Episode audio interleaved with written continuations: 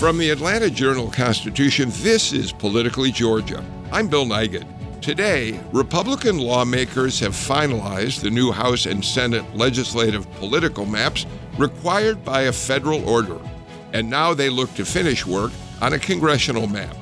Will the maps pass muster with the judge who called for fairer representation for black voters? I'm Tia Mitchell in Washington. Four of the Republican candidates for president will debate tonight in Tuscaloosa, Alabama. But Trump once again won't be there. We'll preview what may be the final debate before GOP primary voting begins in January. Plus, Marjorie Taylor Greene accuses fellow Georgia GOP Congressman Rich McCormick of being physically aggressive with her. He says it was a friendly gesture. We invite you to follow us on Apple, Spotify, or wherever you listen to podcasts so you never miss an episode of Politically Georgia. Tia Mitchell, um, you know, there was a time, we're going to talk about the Republican debate in Tuscaloosa tonight a little bit later in the podcast, but it's interesting to me that there was a time when presidential debates were truly important marquee events that that millions of people tuned in because they were so interested in hearing candidates. I'm not so sure that's the case anymore, especially as Donald Trump in this election cycle continues to skip the debates and the other candidates are having such a hard time developing any momentum. What do you think about that? Right. I think it's a combination of things. And I mean, millions of people will probably still watch the debate tonight, but not the tens of millions maybe that um, 20 or 30 years ago. Some of that is just the way we view live TV has changed, but some of that is because President Trump is not on the stage, and a lot of Republican voters have already made up their minds. So why would they tune in when their preferred candidate isn't going to be there? And it's basically telling them these debates are not worth watching not worth his participation. It strikes me that if the four candidates who are going to be on the stage tonight uh, don't have much opportunity to uh, advance their uh, position relative to Trump, the real uh, winner of this debate could be the uh, the relatively unknown network that is producing it, News Nation. There aren't an awful lot of people who know what News Nation is. They'll learn about it for the first time tonight.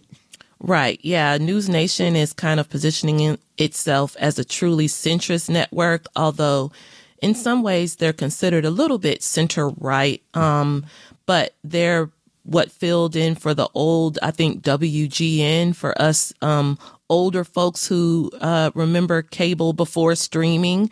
But yeah, they'll they'll get they'll get a chance to produce their first presidential debate, and I'll at least be tuning in. Yeah, me too. Tia, one last element of that. Um, as you point out, News Nation is really the new iteration of what was WGN, a very important television station in Chicago as I was growing up. And you know why it was particularly important for me when I was a kid? Because it was WGN that broadcast every day Bozo's Circus. oh, I remember Bozo the Clown. All right. Let's get to uh, the significant elements of today's podcast. This is Politically Georgia from the Atlanta Journal Constitution.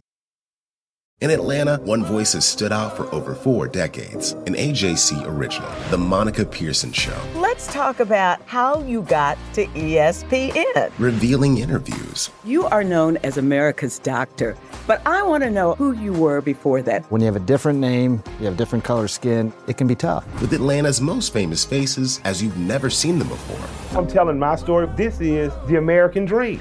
The Monica Pearson Show streaming now on AJC.com. Welcome back to the Atlanta Journal Constitution's Politically Georgia. I'm Bill Nigut, along with Tia Mitchell, the AJC correspondent in Washington. We're going to be joined in just a minute by uh, two distinguished guests uh, to talk about any number of important news uh, stories that have uh, are developing in Georgia and beyond. But Tia, before we turn to them, um, you had a couple of stories on your beat that I think we should spend just a couple of minutes on. Um, and one of them is a story that you broke, uh, I think, this morning. Um, in you have reported that Marjorie Taylor Greene um, is now saying uh, that Rich McCormick uh, got physical with her in a way that was inappropriate. Tell us what that uh, means. What is she saying Rich McCormick, her colleague in the GOP delegation, uh, did? Yeah, and this is a story. Um, CNN broke the story, but we were able to confirm a lot of the details as reported by CNN and provide some additional context in this morning's newsletter. But essentially, it goes back to an exchange between Marjorie Taylor Greene and Rich McCormick on the House floor. As you noted, both of them are members of Georgia's delegation, both Republicans. So ideally, they would be colleagues who are able to work together. But the falling out happened um, prior to this exchange when both of them had those censure res- resolutions regarding Representative Rashida Tlaib and some of the more, um, uh, I guess, troubling or problematic comments she made about um, the Israel Hamas war. And we've talked about that on this program. And we talked about how the fact ultimately it was McCormick's resolution that got approved on the House floor to censure Tlaib, which really made Marjorie Taylor Greene mad because she filed her resolution first and really felt that McCormick stepped on her toes. And so they had this exchange afterwards on the House floor which really started with McCormick confronting a different Republican colleague who I guess didn't support his censure resolution and McCormick didn't like the way that other member kind of treated him. And so he tried to confront that member on the House floor and that member refused to talk to Rich McCormick.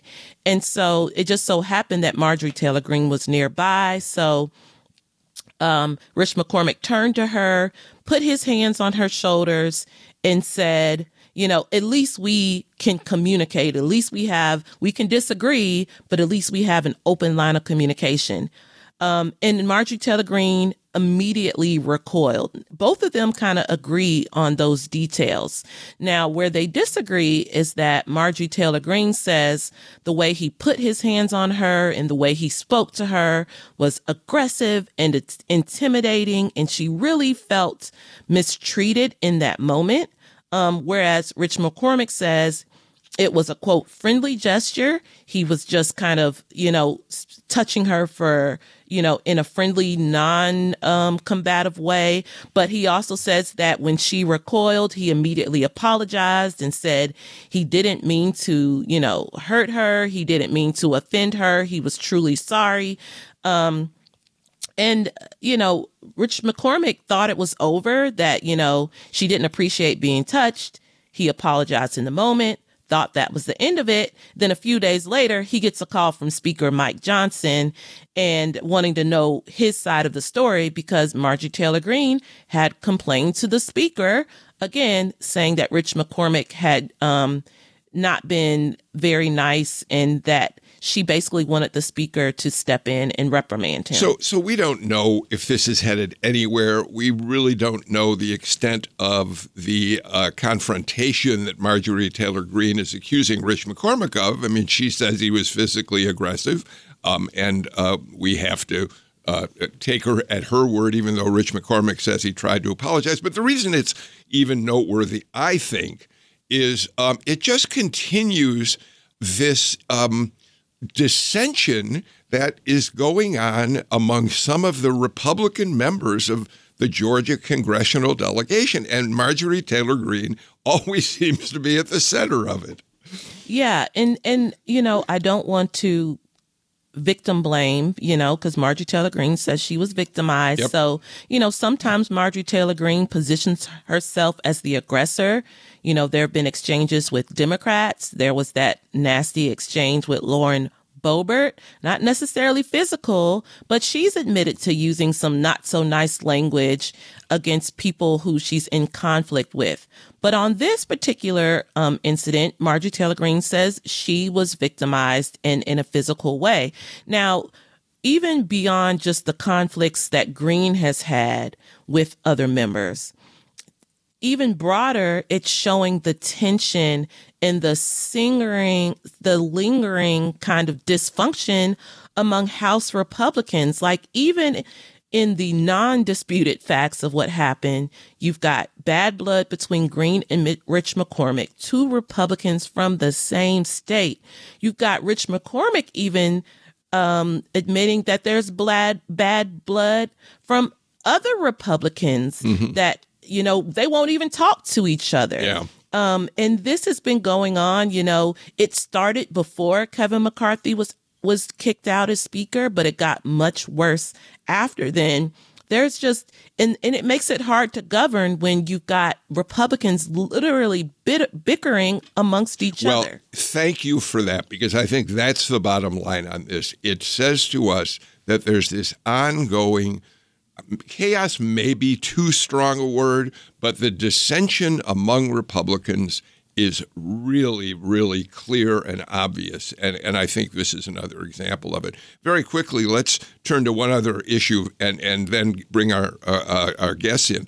Um, uh, Senator Tommy Tuberville uh, yesterday released his hold on hundreds of military promotions. As we know, this has been going on for months. He feels that the military's policy of paying for uh, members to go to, if they are serving in states that do not allow abortion, going to states where they uh, can have abortions is immoral, in Tuberville's words. And so he's had this hold on for months. Republicans have tried to talk him out of it. All of a sudden, yesterday, he releases the hold. And, and I mention it because obviously Georgia is a very big state for military personnel. We don't know the exact number of promotions that may have been held up here uh, on military uh, installations around the state, but certainly some are, are no doubt involved. But all of a sudden, the hold is over, and there's questions as to who won. I mean, what did Tuberville get out of this? Yeah, there the vast majority of the holds are over. There were about 450 military promotions that have been on hold for basically 10 months while, as you noted, Tuberville kind of protested against Pentagon policy that would allow people to basically, members of the armed forces to travel if they wanted to obtain an abortion and lived in a state where it was illegal. Um, and because that number grew so great, and there were members of the military who talked about the hardship this was causing because um, and i think it's kind of hard if you're not military to understand like okay what's the big point? They're still not losing their job. But because military promotions in hierarchy are kind of built into if people are able to move to new posts and their families and their benefits and so much is tied into rank that this was really causing hardships according to members of the military. So yes, the hold is up. Tuberville mostly. There are still about 25 mm-hmm. top brass that are still on hold, including about 11 four star generals that Tuberville still is not blocking. The Senate can try to do it in a way, um, the, the more normal way of confirmations, but that takes a lot of time. So even to get 25 people confirmed, would take up weeks, if not months. All right. Um, All right. A lot happening on your beat up in Washington and especially on Capitol Hill. Tia, thanks for that. Let's bring in our uh, uh, two guests right now. Um, a, a recurring guest on this program, Professor Charles Bullock from the University of Georgia. You know, Chuck, when we introduce you, I don't know how often I uh, uh, use one of your titles. You are the Richard B. Russell uh, profess- chair uh, in political science at the University of Georgia, among I don't know how many other honorary positions are attached to your name, but that's a big one. Richard B. Russell, having been a, a truly uh, a legendary senator for uh, uh, uh, the state of Georgia. You're also the dean of political science professors in the state. Uh, thank you so much, Chuck, for being here today. Always a pleasure. Thank you for the invitation, opportunity to be with you this morning. We're also joined by Bobby Kahn. Bobby Kahn served as uh, chief of staff to Governor Roy Barnes starting in 1990, after the 1998 election. Right. Um, And one of the reasons, Bobby, we've invited you on the show today is that you were part of the last Democratic administration, last Democratic controlled legislature, which was able to do a redistricting based on the tw- uh, 20, 2000 uh, census. And we're going to go back and look at that because what's happening today, in many ways, uh, there are echoes back to your redistricting in uh, 2001. Thanks for coming in. Good to be here. I'm not sure when the statute of limitations runs on that, but the Republicans have been talking about that ever since. All right, we're going to, we, you know, uh, Tia, clearly redistricting has been a major topic of conversation on the show. And today, one of the reasons I'm really interested in digging into it a little more is certainly to get the expertise of uh, Chuck Bullock and, and then to have Bobby weigh in as well. So, so Chuck, I'd like to start with a fundamental question that I'm not quite certain I understand, and I'm hoping you can explain it to me. We know that Judge Steve Jones said that uh, the maps that were drawn uh, following the 2020 census do not fairly represent the interests of black voters. He ordered the legislature to go back in, create seven new majority black districts in the legislature, five in the House, two in the Senate, and he said the congressional map was also not uh, representing black voters to the extent they deserve based on their population. He said they must create one additional black congressional seat district. All right. So the legislature has already passed the legislative maps. The uh, congressional map will be finalized as soon as today or tomorrow. But here's my question for you. In the Senate, senators did in fact create two new black majority uh, uh, state Senate districts. And yet, Democrats argue that it in no way increases the power of black voters to elect Democratic senators. Help us understand how that can happen. How can you create two new black districts and yet say they're not going to have the power to elect new black uh, or Democratic um, uh, senators? Yeah, putting this in context, the legislature will finish its work by Friday and the governor will sign it. At that point, Judge Jones is going to schedule another hearing. And at that hearing, the representatives of state, the attorney general's office will come forward and represent the, the legislature's done and said, look, Judge, we've done what you asked. And here are these additional districts. Uh, check the box and we've done it. The plaintiffs will then have a chance to say, not so fast. And I think what they're going to rely upon is a passage from Judge Jones' order, which says the state cannot remedy the Section 2 violations described herein by eliminating minority opportunity districts elsewhere in the plan.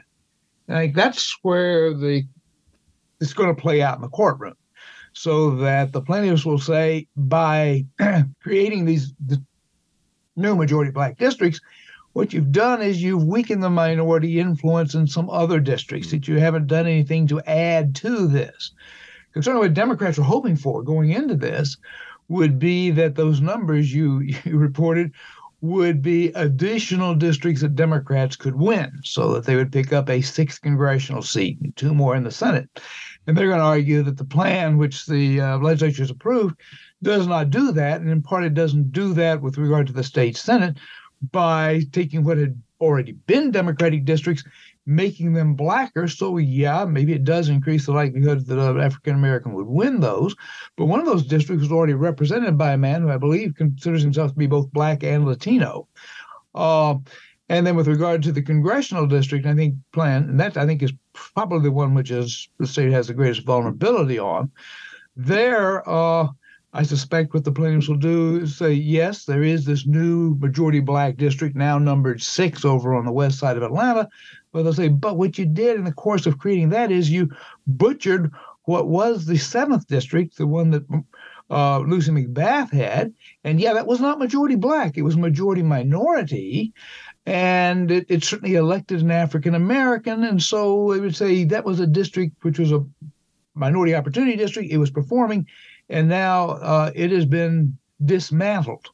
So uh, let's say I want to ask you one more question and then bring Tia and Bobby in. So let's talk about that congressional uh, map. As you point out, just to clarify, the seventh district, which is where Lucy McBath had to move after uh, having won in the sixth district, R- Republicans in their redistricting, initial redistricting, uh, uh, made that a Republican leaning district, so she moved over to the seventh. She beat Carolyn Bourdeaux and has been serving in the seventh. As you point out, that is not a majority black district, but it is a majority minority district made up of black voters, Latino voters, and Asian uh, voters. Um, but now the draw, the map has been redrawn in the seventh so that it is, I think, maybe as much as 52% white. I don't know that I have the percentage exactly correct, but it's close to that, which is why Lucy McBath would have to move. And so, even though the legislature did in fact create a new black district west in the western part of the state, uh, they've done it by subtracting a district from uh, Lucy McBath in the seventh, right? Yeah, but your, your numbers are a bit off. That uh, new seventh district is actually about seventy-five percent white. Oh my so, gosh, it's yeah. that much. yeah, I mean it goes all the way up and takes into Lanigan now. So uh, yeah, it it is a very very white, which means in today's voting patterns a very very Republican district. Tia, I mean, I'm. I'm I'm glad we have experts on the show today because, you know, when I look at the maps, I just get so curious about whether they can pass muster, um, particularly the congressional map, particularly because Lucy McBath's existing seventh district, as we've already noted, is very um, full of people of color, but not just black. So my question for you, represent, rep, Professor Bullock, is: um, Are there existing? I think a lot of people assume the Voting Rights Act because it was written at a time where black voting power was the concern. Um, will the Voting Rights Act, can the Voting Rights Act be applied? Has it been applied to protecting other types of what we would call minority access districts? Is the seventh district as it exists today eligible to be protected? That's what I'm still confused about. Yeah, and if we still had Section 5 around, then the standard for that was non retrogression. That would mean that you don't leave minority voters worse off than they were previously in the old plan. Of course, that's no longer operable. So the litigation here is all filed under Section 2. And Section 2 says that uh, minority voters should have the same opportunity to elect their candidates of choice as do white voters. And so I, I think that does then open the door for the judge, as he hears the arguments, to say, well, yeah, the minority electorate did succeed in choosing Lucy McBath uh, in that district, and that that opportunity no longer exists. So, Bobby Kahn, let me bring you into this conversation. Um, one of the biggest issues at, at, stake here, beyond whether black, whether number one, the legislature has complied with Judge Jones' order or not, which will certainly be something Judge Jones will look at uh, after Friday. They got to finish by Friday. The maps will go to the judge. We'll see how soon he looks at them and decides uh, whether they are uh, valid or not. But but here's an aspect of this that I think is particularly interesting. Um, Jason Torchinsky, who is a Republican election attorney, um, has argued that the success of black candidates in districts without a black majority, and that would be Lucy McBath, since it isn't a black majority, it's a minority majority district, shows that the Voting Rights Act's uh, redistricting protections aren't needed. Now, if that argument can go up through the courts as far as the United States Supreme Court, it raises questions as to whether another important protection of the Voting Rights Act could be invalidated. Well, I mean that that certainly is what was expected uh, after the Alabama decision in 2010 and everything that came since then until Alabama and Georgia and Louisiana did things that even the, the Supreme Court said was a bit too far. So that, that kind of put the brakes on things. And so if these maps offended the, the courts in this day and time, then they got to be pretty bad, and they were, and they are. I find it interesting that the Republicans are, uh, are certain they know what the court's going to do uh, because they didn't know it before. And for them to say they're doing, and the other thing is for them to say they're doing, uh, I, don't think we can trust them to, to, to do anything right by black voters given their history, particularly the last 20 years.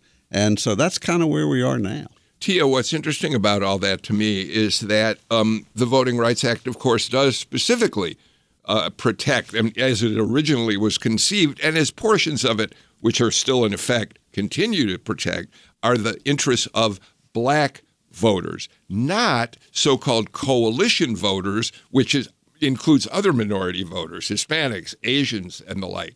So this is opening up a whole new frontier, it strikes me, in how the courts may interpret the Voting Rights Act moving forward.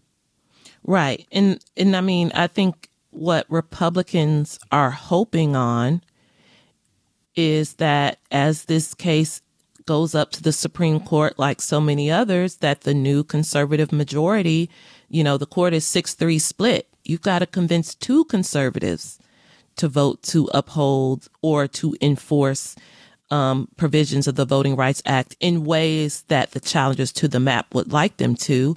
And that's just a, a tall order. And Republicans are hoping that I mean, at the end of the day, I think Republicans have made it clear a lot. I'm not going to say all, but many Republicans have made it clear that they would like to do away with some of the Voting Rights Act um, protections. That's why we saw, saw Section 5 fall. And I think it's also worth noting that the dismantling of the Voting Rights Act started in earnest only recently, even under the Bush, George W. Bush administration. The entire Voting Rights Act was um, extended. Uh, you know, Congress reauthorized it in a pretty non controversial way. Um, but the Republican Party has shifted. We've talked a lot about that in the program. And part of that shift is saying, hey, if we can, why why should we um, adhere to some of these um, standards for voting and election protection if we don't have to well, anymore? But but but Chuck and then Bobby, Tia suggested the Supreme Court, which is a conservative majority, uh, might rule favorably on on uh, on the way the maps are drawn. But in fact, they even that conservative court uh, rejected Alabama's effort uh, to disenfranchise. Uh, uh, black voters uh, there, Chuck. And then when Alabama refused to comply with the U.S. Supreme Court's order for how they needed to draw a new black district, Alabama refused, sent it back to the Supreme Court, and the Supreme Court said you're going to get a special master to draw those districts because you won't pay attention to us. Right. Let me say several things here which are going to come up. One is that, yeah, if we were to go back 40 years ago, and Georgia's maps back then were also struck down, had to come to compliance. At that point, the courts required that the districts be drawn at 65% black, and that was thought what was necessary in order to create a large enough population that uh, blacks could elect their candidates of choice. And now, right, because black Democrats are having success in getting you know, 20, 25, maybe 30% of the white vote, you can generally see the district perform with well less than that, and even less than 50%. With regard to the issue you raised about minority districts versus just having a black district, then what may be necessary would be to demonstrate that the political interests of blacks and Hispanics and maybe Asians all are the same direction. And this would come out of the Gingles prongs, which show require that you show that the minority population is politically cohesive. So that could be an issue that might get raised. Um, so those are the kinds of things which which are going to be coming forward.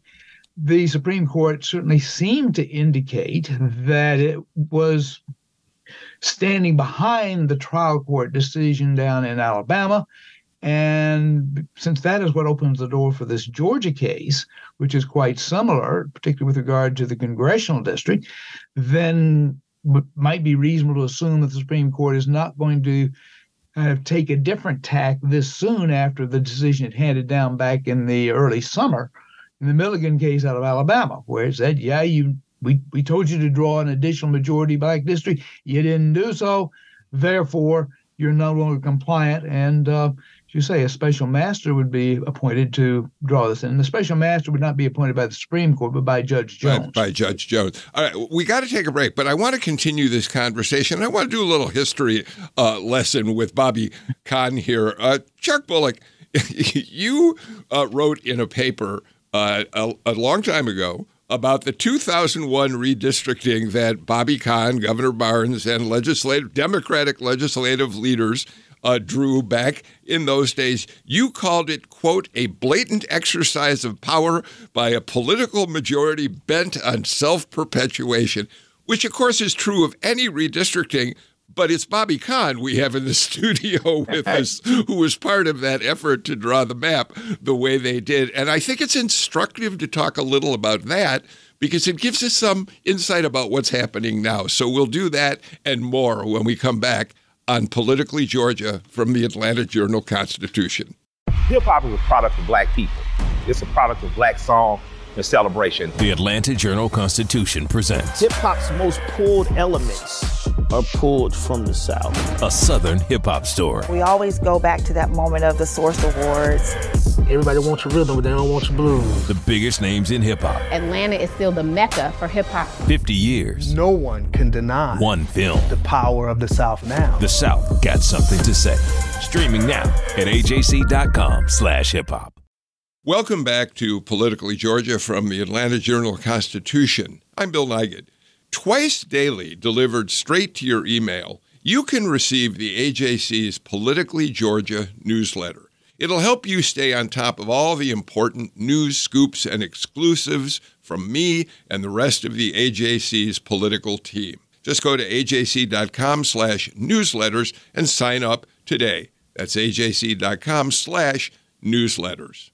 We're talking today with, of course, my colleague Tia Mitchell in the Washington Bureau, and uh, also Professor Charles Bullock from the University of Georgia, who we should point out wrote, literally wrote, the book on redistricting in uh, uh, American politics, um, a book called Redistricting, the Most Political Activity in America, which is a great reason to have you on the show today. And Bobby Kahn, who served as Roy Barnes' chief of staff when Barnes was governor from 1999 to 2000, early 2003, and was the last administration, Democratic administration, to be able to draw new maps. Um, Tia, you were uh, certainly too young to be worrying about the 2001 redistricting in Georgia. Um, but it was an extraordinary time in politics here because the century plus old Democratic hold on state offices, on congressional offices, um, on local uh, legislative uh, offices was beginning to erode. Republicans were making vast inroads. There were a number of Republicans who held constitutional offices when Roy Barnes was governor. Um, Paul Coverdell had won reelection as a Republican in the United States Senate. Um, and so when it came time to draw new maps, the challenge that Governor Barnes, legislative leaders, and Chief of Staff Bobby Kahn, who played a big, big role in how those maps were redrawn, was as we are becoming increasingly a minority party, how do we hold on to power legislatively and congressionally? It was an incredible time in Georgia politics, Tia. So, and I'm glad Bobby's on because I've talked about this on the program before about how part of the reason why Democrats in southern states lost their big majorities and how Republicans were able to craft new majorities in southern states is because black Democrats who felt that white Democrats weren't giving them opportunities to, you know, increase black political power kind of created alliances with Republicans. So Bobby and Charles, I'm more versed in this, the impact of this in Florida, particularly after the 1980 and 1990 censuses. But I would love to get that perspective in Georgia, whether that rings true to you guys and some of that perspective of how black Democrats, because they did not feel like white Democrats were respecting them and the Democrat and the black voting power, how that is one of the reasons why Democrats lost their majorities. Do you agree, Professor Bullock? What you're about right is the 1980s and 1990s, and the same situation that you described in Florida was operable in Georgia. So you had both the legislative black caucus and then also the Republican Party wanting to get more seats. Those seats were filled by white Democrats. My enemy's enemy is my friend, and therefore that coalition came together because the two groups, although ideologically far apart on this one issue, did have a common objective. But by 2000, by that point, uh, the legislature in Florida had flipped from Republican to Demo- Democratic to Republican, and the same thing was happening in South and North Carolina. And so by that point, I believe the leaders of the legislative Black Caucus in Georgia looked at the world and said, you know, we cannot reasonably work with Republicans again because if we do so, they're probably going to become the majority party. And if that happens, then the members of the legislative black caucus would no longer chair committees, and it would be much less likely that their policy objectives would go forward. So while the Republican Party reached out to caucus leaders and said, hey, come with us again as you did 10 and 20 years ago, Black Caucus members said, no, no, no, no. This time we're going to rally around and we're going to try to protect some white Democrats so that there will be a Democratic majority.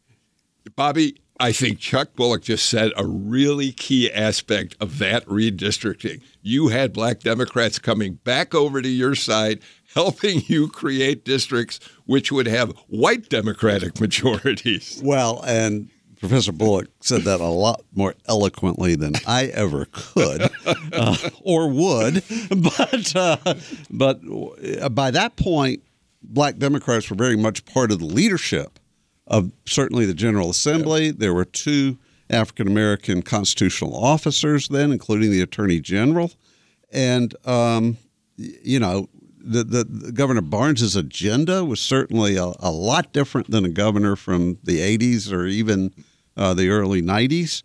And uh, I mean, one of the things we did, which sort of affected our prospects, was we changed the flag and uh, that that really affected things, and that that hurt that that uh, governed our uh, mindset going into redistricting. That we had put a lot of people, uh, not just ourselves, we put a lot of legislators on the line uh, with with very tough votes, and, uh, and, and they needed to be protected.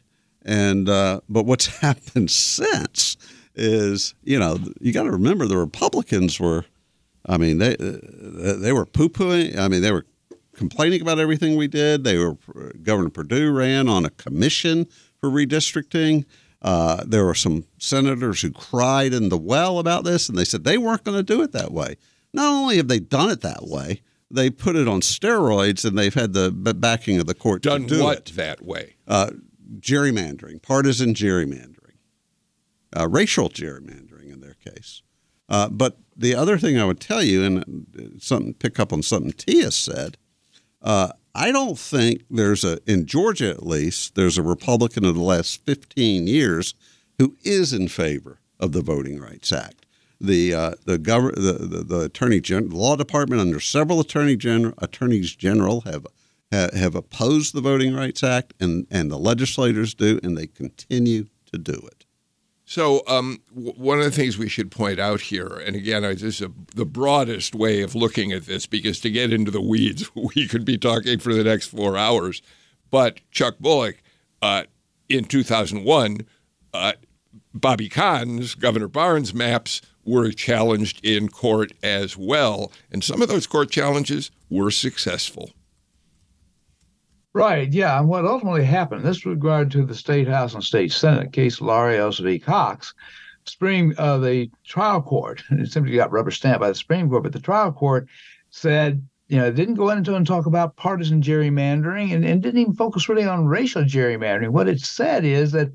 And again, this was based upon the explanation the state offered in defending the maps. And the state said, well, yeah, we we we limited number of seats we put in North Georgia to kind of protect seats in South Georgia, and we tried to protect seats in the city of Atlanta, and therefore maybe weren't as fair as we might have been to suburban areas.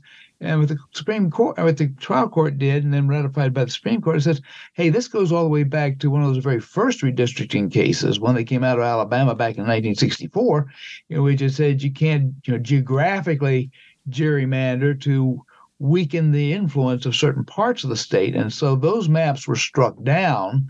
Uh, and maybe apropos today, uh, the legislature did not redraw the maps, and therefore, back there in 2004, a special master redrew both the state house and state senate. Which here is exactly where Republicans could be headed with the maps this year. You know, it's interesting. Uh, on the show at the beginning of this week, uh, Greg Bluestein suggested that there were some Republicans in the legislature who were willing to defy Judge Jones, but he didn't believe that would happen. He believed they would come up with a map that was close to, you know, that would give Jones some potential for approving it. That's not what happened. They they too defied Judge Jones, just as uh, we just heard Professor Bullock talk about uh, uh back then. Uh, and now Judge Jones is going to have to decide whether that defiance violates his order. Right. And again, I, I, I feel that Republicans are willing to roll the dice because if they defy if if the courts and again I think it's still going to be appealed all the way up to the Supreme Court just like Alabama was. It's just the Supreme Court upheld what the lower courts decided basically. Um but I think Republicans figure that the worst that can happen is they're forced to comply with what they should have done all along, but are able. Remember, we're talking about maps passed in what, 2021? We're two years later and it's still being challenged, even if uh, eventually Republicans are forced to comply with a special master. We're talking about 2023, 2024, maybe, you know, that means they were able to get away with it for four years if the maps are invalidated. But Best case, worst case scenario, they're able to get away with it for four years, so to speak. Best case scenario, they get enough people to say, well, it's good enough, or it, it might have violated Section 5, but we no longer have Section 5. So we're going to let it stand. And they don't, again, frame figure of speech, they get away with it, period. Bobby? Um, yeah, that, that could very well happen, but it could also they could split the baby and have, you know, the congressional map tossed and maybe the Senate map tossed, but maybe you know they're it's, it's, it reminds me of something Clint Eastwood said. Uh, and to, as far as the Republicans go, it's "Are you feeling lucky today?" Bobby, let me ask you a very different kind of question because we're coming to the end of our time on this subject here you were. I remember quite well. I covered that session. Uh, I covered you very closely. You and I uh, uh, knew each other pretty well back then. And I can recall days coming into your little executive uh, office uh, next to the governor's uh, private office and seeing you under enormous pressure from legislators who were desperate to get maps that would keep them in power. Just how intense is it to be in that position? How intense has it been for these leaders this year as they've gone through this special redistricting? Uh, yeah, I mean, they, they, got some pressures on them, but I will tell you that um, they, they these the incumbent Democrats were not always desperate to stay in power. They were desperate. Well, they were desperate to stay in power but they were desperate to stay in power their way. Which means what? They didn't always agree with uh, some of our thoughts on it. uh, you know, some of them were hard to help. and, uh, and, and, you know, they didn't, you know, we were bipartisan and, uh, irritating legislators. well, yeah, Chuck, uh, before we're going to have to move on, uh, but before we do, one of the things Bobby Kahn is saying, of course, is he's already referred to it. His boss, the governor, changed the state flag to get rid of or minimize the uh, Confederate image in it. Uh, they'd angered teachers. Uh, because they were talking about having standards which would promote certain teachers, maybe eliminate other teachers. I mean, there were any number of issues that were progressive for a conservative Democratic governor. So when Bobby says that the Democratic legislators didn't always uh, like the way things were developing, those are the kinds of things he was talking about. They were going to have to run on the issues Bobby Bobby's boss was bringing forward. Yeah, and one of the things which I think often comes out, particularly when you're doing these hearings before redistricting in rural areas, is that local folks will come forward and say, well, we don't care whether our county is in a Democratic district or Republican district as long as our county is kept together. Yes. And those mm-hmm. maps that came out in 2001 split lots of counties that had heretofore always been together and I guess the most egregious example, a poor little Candler County down in southeast Georgia, county about 10,000 people, and it got split into four different districts. And so people in a place like that say, we didn't have much influence under the old plan, but now if you take our tiny population, split it among four districts, no one of those four legislators is going to feel particularly beholden to us and particularly concerned yep. about whatever bothers us. Bobby, a real quick answer. I mean, compact districts matter. I think right now it's McDonough, which has been split by the Republican redistricting. Yeah, I'm, I'm, not, I'm, not, sure. Okay. But, but, I know that Carrollton has been. Yeah. But, uh, you know, what we were told, and this will hit home with Professor, but what we were told is you had to keep Clarke County together. And we did. And ever since we left, Clarke County has been split. It was split by the state senator at the time, who's now governor. It was split by his brother in law. and I, am just saying, you know, it's do as I say, not as I do. Bobby Kahn? defending what happened back in 2001, but which still has echoes in redistricting that's going on in this special session this year. Bobby, we're going to let you go. Um, but as we continue after this break, let's get a, uh, Chuck Bullock and Tia Mitchell. I want to hear your thoughts on tonight's big Republican debate in Tuscaloosa, Alabama. This is Politically Georgia from the Atlanta Journal Constitution. Donald Trump has been indicted in Atlanta. We have so many court dockets to follow, but we haven't really seen anything yet. The Atlanta Journal Constitution has covered every moment of this historic case. I've been writing about this investigation for two and a half years. Our team is led by reporters Bill Rankin and Tamar Hallerman. Follow our coverage on AJC.com and listen to new in depth episodes of the award winning podcast, Breakdown The Trump Indictment, only from the Atlanta Journal Constitution. Welcome back to Politically Georgia from the Atlanta Journal Constitution. AJC Washington correspondent Tia Mitchell, University of Georgia professor Charles Bullock. Let's spend a few minutes talking about tonight. Tuscaloosa, Alabama, Tia, is the site of the final, we think, at least Republican National Committee sanctioned debate for GOP candidates before the Iowa caucuses on January 15th four candidates on the stage only uh, Vivek Ramaswamy. Um, we also have uh, Nikki Haley, uh, Chris Christie, and Ron DeSantis. Tia, your thoughts? Yeah, and I want to start off by saying I'm so grateful to our colleague Greg Bluestein. He's yeah. I think he's attended all of the debates yeah. and he's in Tuscaloosa. Thank you. Yes, he to is. provide that coverage for us tonight and give us a recap tomorrow. But I think you know, Nikki Haley has benefited greatly from the debates. I'm sure she would love if there were 10 more. Um, Vivek Ramaswamy has benefited somewhat, although I think he kind of had the first debate kind of helped increase his name recognition, and then he hasn't really helped himself since. Um, Chris Christie needs the debates because he needs that free earned media as the long shot candidate. And to me, Ron DeSantis is the one who continues to be the the person who needs the debates the most as he falters a little bit and his campaign has faltered but he hasn't been able to take advantage of the platform will that change tonight Chuck Bullock, um, of course, these debates are all on national uh, outlets, news outlets, TV outlets. But the reality is, if you're on that stage tonight, you're most concerned with how you're being received in first Iowa and second New Hampshire. Do you think that's correct?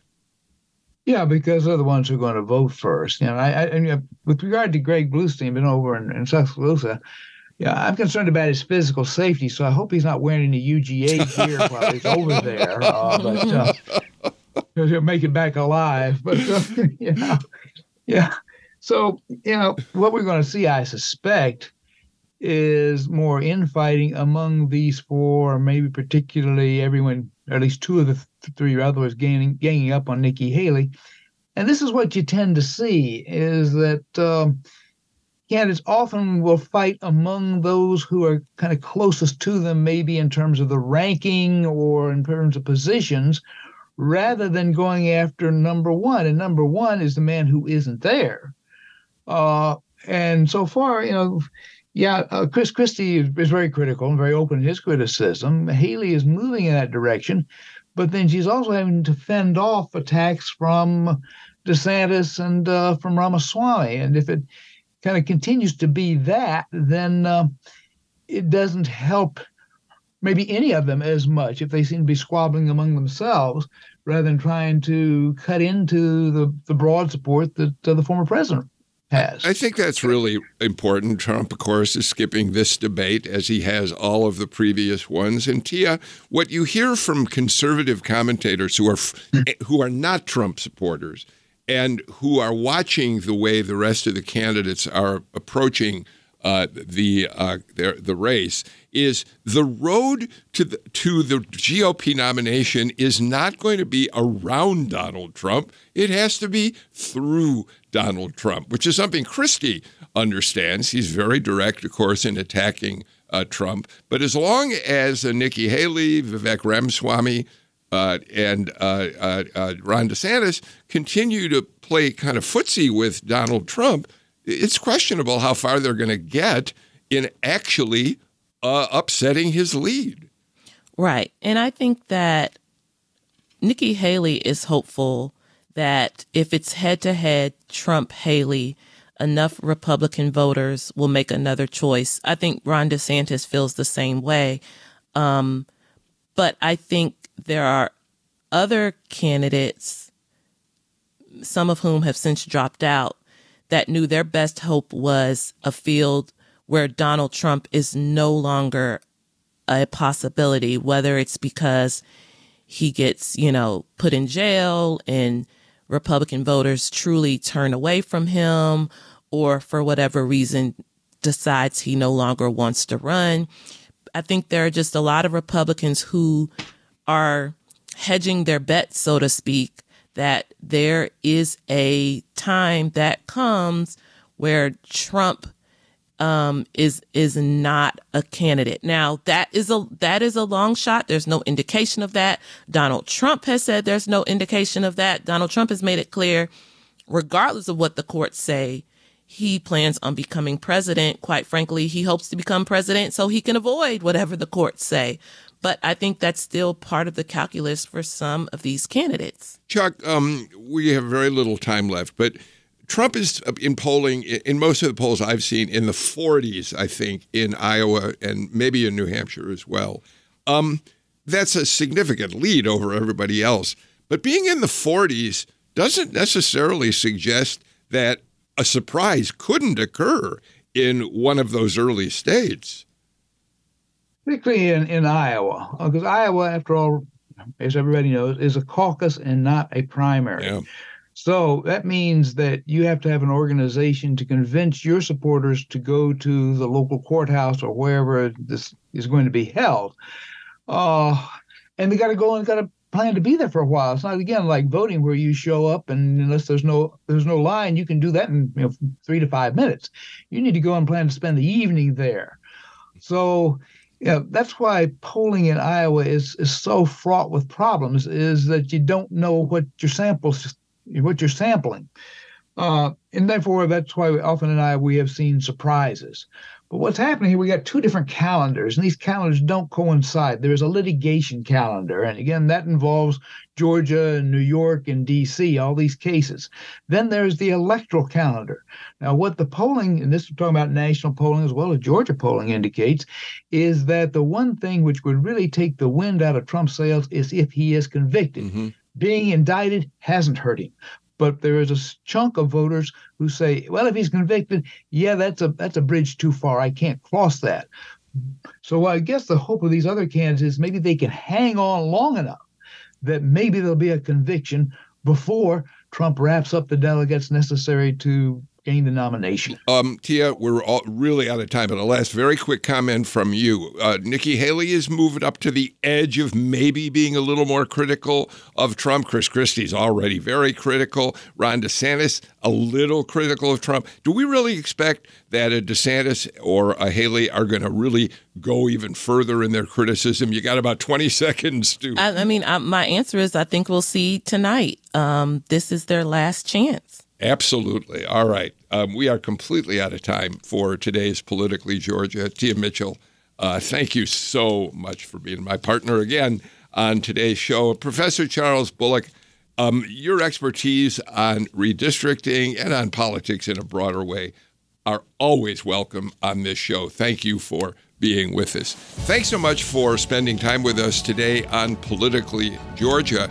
Remember that in addition to the podcast, you can also hear Politically Georgia live on 90.1 WABE on weekdays at 10 a.m.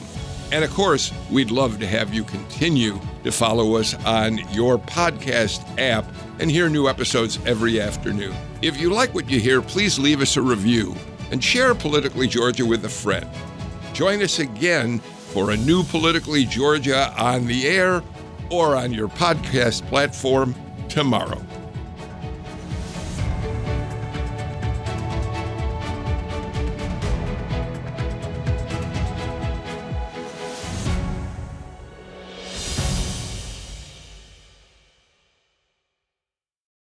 Our journalists at the Atlanta Journal Constitution are working around the clock to keep you updated on all the developments surrounding the Trump indictment. Now, the AJC is putting all of our coverage in one place with our new Trump 19 newsletter. Every Wednesday, you'll have our latest coverage and analysis on this historic case in your inbox. So sign up for free today at ajc.com slash indictment newsletter. That's all one word. ajc.com slash indictment newsletter.